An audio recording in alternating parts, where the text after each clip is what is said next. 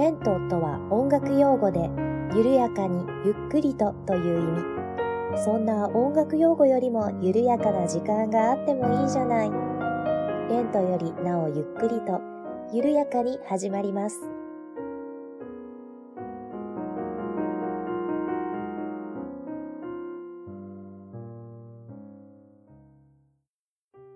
にちは、八部九夫です。レントよりなおゆっくりと第40回目の配信です。どうぞよろしくお願いいたします。えー、突然ですが皆様、カンジャムという音楽番組はご存知でしょうか？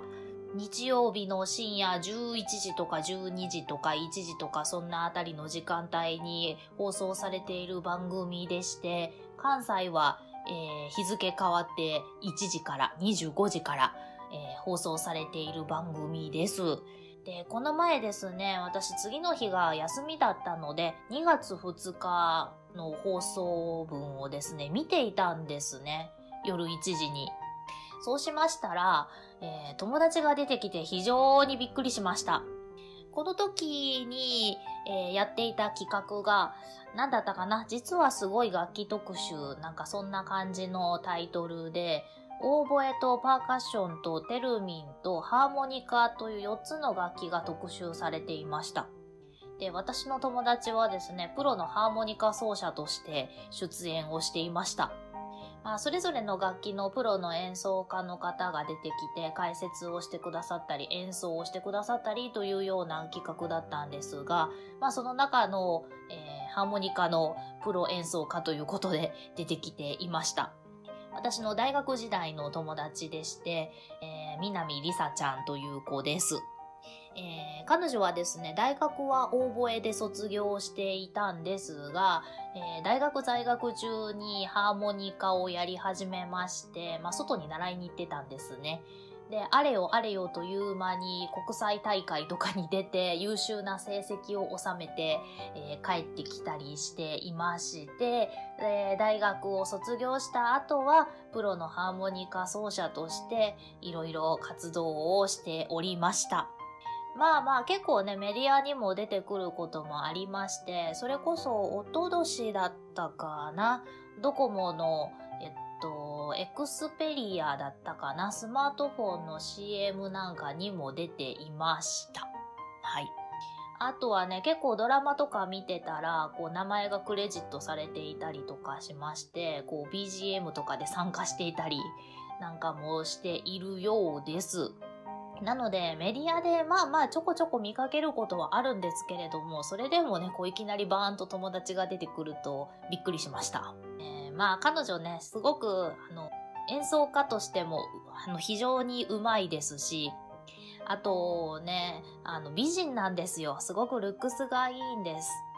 なのでね、こうテレビ映えするというか、はい、そんな感じですし、あとおしゃべりも結構うまいんですね。あの、非常に面白い子だったので。なので、まあ、よければ、あの、見てみてください。南りさちゃんという子です。えー、ちなみにですね、大学時代私は結構彼女と仲が良くて、よく一緒にお昼を食べたり、お茶をしたり、プリクラを撮ったりしていたんですが、多分ね、実家帰ったら変顔で撮ってるプリクラの1枚や2枚出てくると思います。えー、一つ忘れられないエピソードがありまして、まあ、彼女はね、いろいろエピソードあるんですけれども、その中の一つをちょっとご紹介しようかなと思います。えー、ある日ですね、一緒にお昼食べようということで、まあ、二人で談話室に行ったんですね。で、私はお弁当をカバンから取り出したんですけれども、彼女はカバンから、あの、カップの春雨スープ一つだけを取り出したんですね。で、あの、お金も節約するし、カロリーも節約するねんというふうに彼女は言っていたんですね。まあ全然そんなカロリーとか節約しなくても非常にスタイルのいい子だったんですけれども、まあまあそういうことを言い出しまして、あの、春雨のカップスープを食べようとしていたんですね。ただ私は、え、ほんまにそれで足りるん？って聞いたんですね。というのも、結構彼女食べる方でして、なんかね、大学から帰る途中に寄り道して、チキンカツとか買い食いしてたんですよね。まあそんな子だったので、うん、あの、春雨スープ一つだけで足りるのかなと思って心配していたんですけれども、大丈夫大丈夫、秘策があるからと言って、まあ彼女はあの春雨スープを食べ始めたんですね。で、まあ、春雨だけ先に食べてしまいまして、スープを残しているので、どうするんだろうと思って見ていたら、またカバンをゴソゴソし始めて、取り出したのが、なんと、カットワカメ。増えるワカメちゃんを取り出したんですね。あの、スーパーで買ってきたと言って。で、そして、まあ、残ったスープの中にワカメを投入しまして、えー、ワカメをふやかして食べていたという、えー、エピソードがあります。まあ、彼女曰く、ワカメお高くないし、ワカメスーパーで買えば安いし、カロリーは低いし、そして傘が多くなるから、お腹も満たされるし、一石三鳥じゃんって言っていたんですけれども、一週間後にはやめてましたね。きっと味に飽きたんでしょう。まあまあ、そんなような彼女でございました。よければ見てみてくださいね。あの、演奏はめちゃくちゃうまいです。という私の友人のお話でございました。ではですね、今日は、えー、ありがたいことにまたお便りをいただいておりますので、ご紹介をさせていただきたいと思います。椿雷道さんからいただきました。八部九夫さん、こんにちは。椿雷道です。ここ数年話題のピアニストに清塚信也さんがいますね。彼はピアニストとしての実力や実績ももちろんですが、トークンの技術も高くお話も面白いので、クラシックやピアノに明るくなくても知っている方が多いのではないでしょうか。ということで、ピアニスト清塚信也さんの特徴と魅力についてお話ししてもらえないでしょうか。よろしくお願いします。またメールします。それでは、といただきました。えー、ライドウさんありがとうございます。えー、おなじみのライドウさん、冬のライオンというポッドキャストを配信されておられますし、なんかまた新しく番組始められるんですよね。えー、楽しみにしております。ということで、椿雷道さんからの、えー、お便りで、清塚信也さんの特徴と魅力についてお話ししてほしいということですので、本編ではこの清塚信也さんについてお話をしていきたいと思います。では、最後までお付き合いどうぞよろしくお願いいたします。はい。では、清塚信也さんについてなんですが、えー、まあまあ、よくメディアで見かける方なので、ご存知の方非常に多いかと思いますが、さっくりプロフィールご紹介しておこうかなと思います。ちょっとね、ご本人のウェブサイト開いたら、プロフィールめちゃめちゃ長かったので、ちょっとうまいことつまみ食いな感じでご紹介をしようと思います。えー、1982年11月13日生まれ、血液型 B 型、東京都のご出身。ということで、えー、5歳よりクラシックピアノの英才教育を受ける。中村博子氏、加藤信義氏、セルゲイ・ドレンスキ氏に指示。東方女子高等学校音楽科、過去教学を首席で卒業後、モスクワ音楽院に留学。1996年第50回全日本学生音楽コンクール全国大会中学校の部第1位。2000年第1回ショパン国際ピアノコンクール in アジア第1位。2004年第1回イタリアピアノコンコルソ金賞、2005年日本ショパン協会主催ショパンピアノコンクール第1位など、国内外のコンクールで数々の賞を受賞、人気ドラマ、のだめカンタービレにて玉木宏氏演じる千秋真一、映画神道では松山健一氏演じる和王の吹き替え演奏を担当し、脚光を浴びる。知識とユーモアを交えた話術と繊細かつダイナミックな演奏で全国の聴衆を魅了し続け、年間100本以上の演奏活動を展開。また、舞台ジョルジュへの出演、華道家假屋崎省吾氏や書道家武田双雲氏とのコラボ公演、中島美嘉 Song for a Wish の編曲ピアノ演奏、NHK 大河ドラマ龍馬伝の龍馬伝紀行テーマ曲演奏、FNS 歌謡祭僕らの音楽、ミュージックフェアなどの音楽番組での有名アーティストとの共演、映画天国はまだ遠く、エヴァンゲリオン新劇場版9、ベルセルクなどのサウンドトラック演奏、映画ポプラの秋でのメインテーマの作曲演奏などマルチに活躍。2013年には映画さよならドビッシーで三崎陽介役として俳優デビューするなど、マルチピアニストとして年々活動の幅を広げ、その勢いはとどまるところを知らない。同年10月から12月放送の TBS 系金曜ドラマ、コウノドリでは、ピアノテーマ及び監修を手掛けるほか、ライブハウスのマネージャー役でも出演。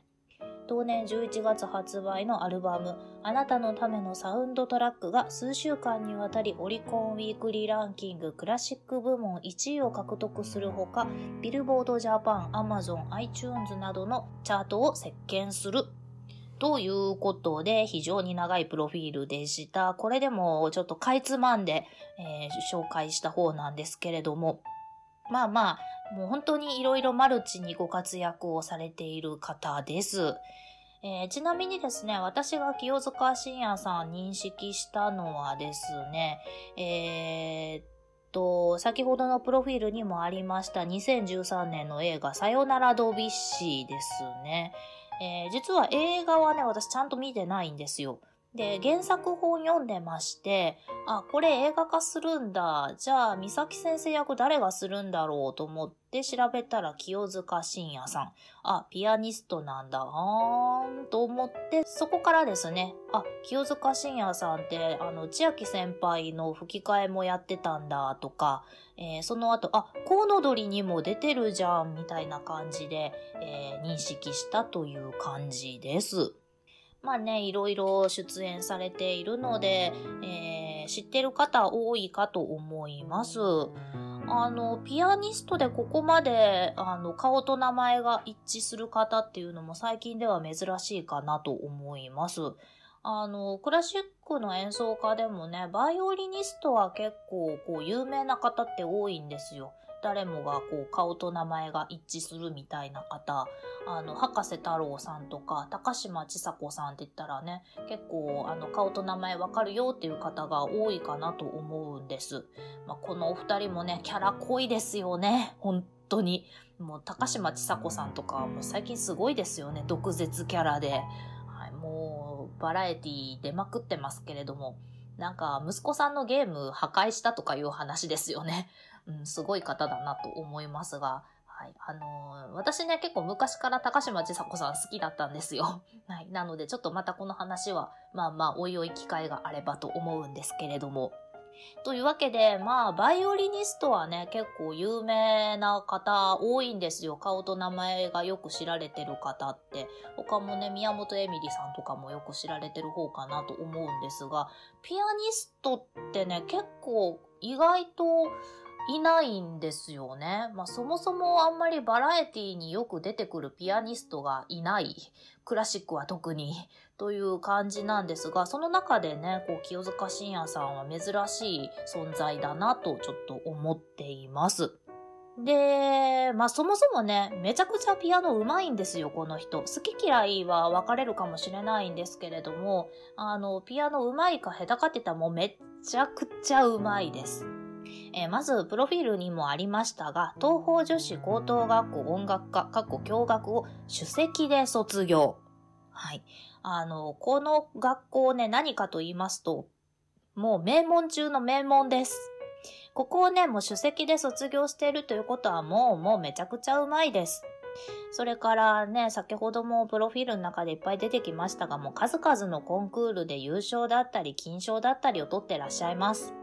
コンクールに出ていい成績を収めるっていうことは、それだけいろんな方に実力を認められているということなので、もうね、もううまいってことなんです。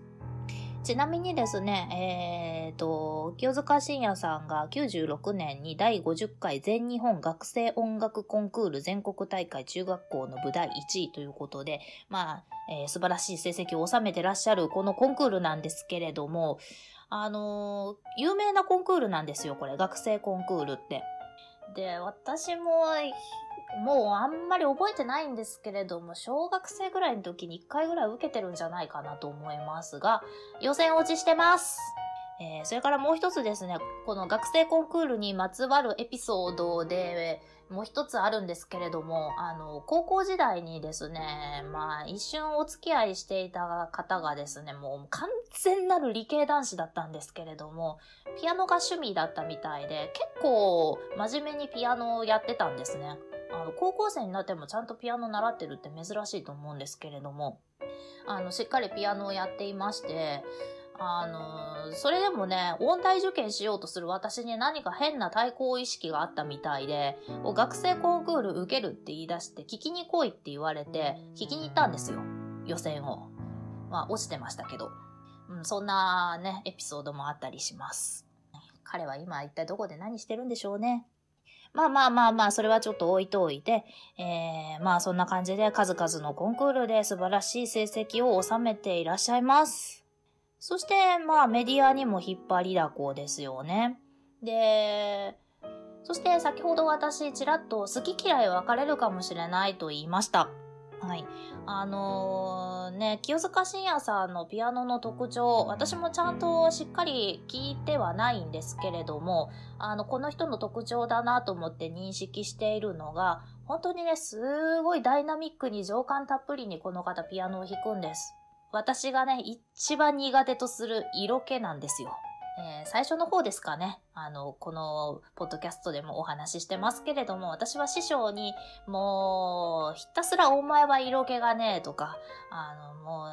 う、もっと色気のあるピアノを弾けとかも散々言われたわけなんですけれども、清塚信也さんめちゃくちゃ色気のあるピアノを弾かれます。色気ありすぎてちょっとくねくねくねくねしてます。まあそこがこの方のいいところでもあるんですけれども、人によってはこれがね、ちょっと苦手と思われる方もいらっしゃるかなと思います。えー、ちなみに私はですね、若干苦手です。ね、私がね、色気がないから、まあ、ひがみというのもちょっとあるんでしょうけれども、もうちょっと、もうちょっとなんか、そこまでくねくねしなくていいんじゃないのかなとかちょっと思ったりもします。まあまあでもそういう点抜きにしてもめちゃくちゃ清塚信也さんはうまいです。それからね、あの、ライドウさんのお便りにもありましたけれども、あの、おしゃべりがめちゃくちゃこの方うまいんですね。あの、前にバラエティでご本人がおっしゃってたんですけれども、この話術を磨くために芸人さんとよく飲みに行ってるとか、あの、志村けんさんと飲みに行って質問攻めにしたとか、なんかそんな風におっしゃっていたので、そこの努力もすごいなと正直思っています。コンサートとかすると半分以上が MC だというふうにもおっしゃってたので、まあそこですよね。こうクラシック音楽が面白いなと思ってもらえる点じゃないかなと思います。あとね、この清塚信也さんすごいところは、あの、クラシックの演奏家って結構ね、アドリブとか、そういうものが苦手な方って多いんですよ。というのもね、これも何回か前に私も言ってるかと思うんですけれども、あの、クラシックの演奏家は、あの、楽譜通りに弾くことを求められているんですよね。なので、こう、楽譜なく、はい、好きに弾いていいよって言われるとちょっと困っちゃったりするんですよ。なので、そういうところ結構苦手、もうクラシックしか弾けませんっていう人も中には多かったりするんですけれども、清塚信也さんは本当にもういろんなジャンルの音楽も勉強されていて、あの、アドリブとかもすごくお上手ですし、あの、ご自身でアレンジして弾くということもすごくうまいので、そういうところの起点の効くところっていうのも人気の一つかなと思います。なので、こうね、クラシックの演奏家でありながら、あの、有名アーティストの方とかとも共演していますので、このポピュラーピアニストとしても活躍できるというこのマルチな才能、ここはね、本当にあのすごいところだなと思います。あともう一つ挙げるとしたら、ここまでメディアに出られるっていうのは、この清塚信也さん自身があの、すごく人柄もいい方なんだろうなと正直思っています。あの、こんなこと言っちゃなんだし、全員が全員そうだというわけではないんですけれども、あの、特にクラシックの演奏家の方ってちょっと変な人多いんですよ。あの、一般常識が少し欠けていたり、結構頑固だったり、融通が効かなかったりっていう方もまあまあ多いんです。全員が全員とは言わないですし、まあ、あの、そうじゃない方も多いんですけれども、まあまあまあまあ、あの、普通の人と比べたら結構多い方じゃないかなとは思うんです。まあ、そんな中でもね、こう、何回もテレビに呼んでもらえて、あの、いろいろなところで活躍ができるというのは、あの、清塚信也さんそれだけ、あの、人望が厚い方なんじゃないかなと思います。こうね、あの、テレビのプロデューサーの方なんかに、あの、すごく嫌な印象を与えてしまったらもう呼ばれないと思うんですよ。でもそこがすごくいい印象だから何回もテレビに出られたり評判がいいから何回も出られたりするんじゃないかなと個人的には思っております。あの、すごくね、幼少時代苦労してピアノも練習されていたらしいですし、なんかお母様がすごい厳しい方だったそうですね。なので、それからね、またご自身も挫折も経験していらっしゃるということなので、あの人間的にすごくできた方でもあるんだろうなというふうには思っています。まあ、そういったところが魅力の一つにもなっているんじゃないかなと思います。あとすごくサービス精神が旺盛ですよね。なので人が寄ってくるというのはそういうところもあるんじゃないかなと思っております。まあ、清塚信也さんの魅力、こんな感じでしょうか。あの、音楽以外のところも非常に大事ということですね。えー、私もね、機会があれば、コンサートとか一回行ってみたいなと思っております。馬術盗みたいものですね。というわけで、えー、この辺で今回は終わっておこうかなと思います。清塚信也さん、ぜひ皆さんも注目して聞いてみてください。ではでは。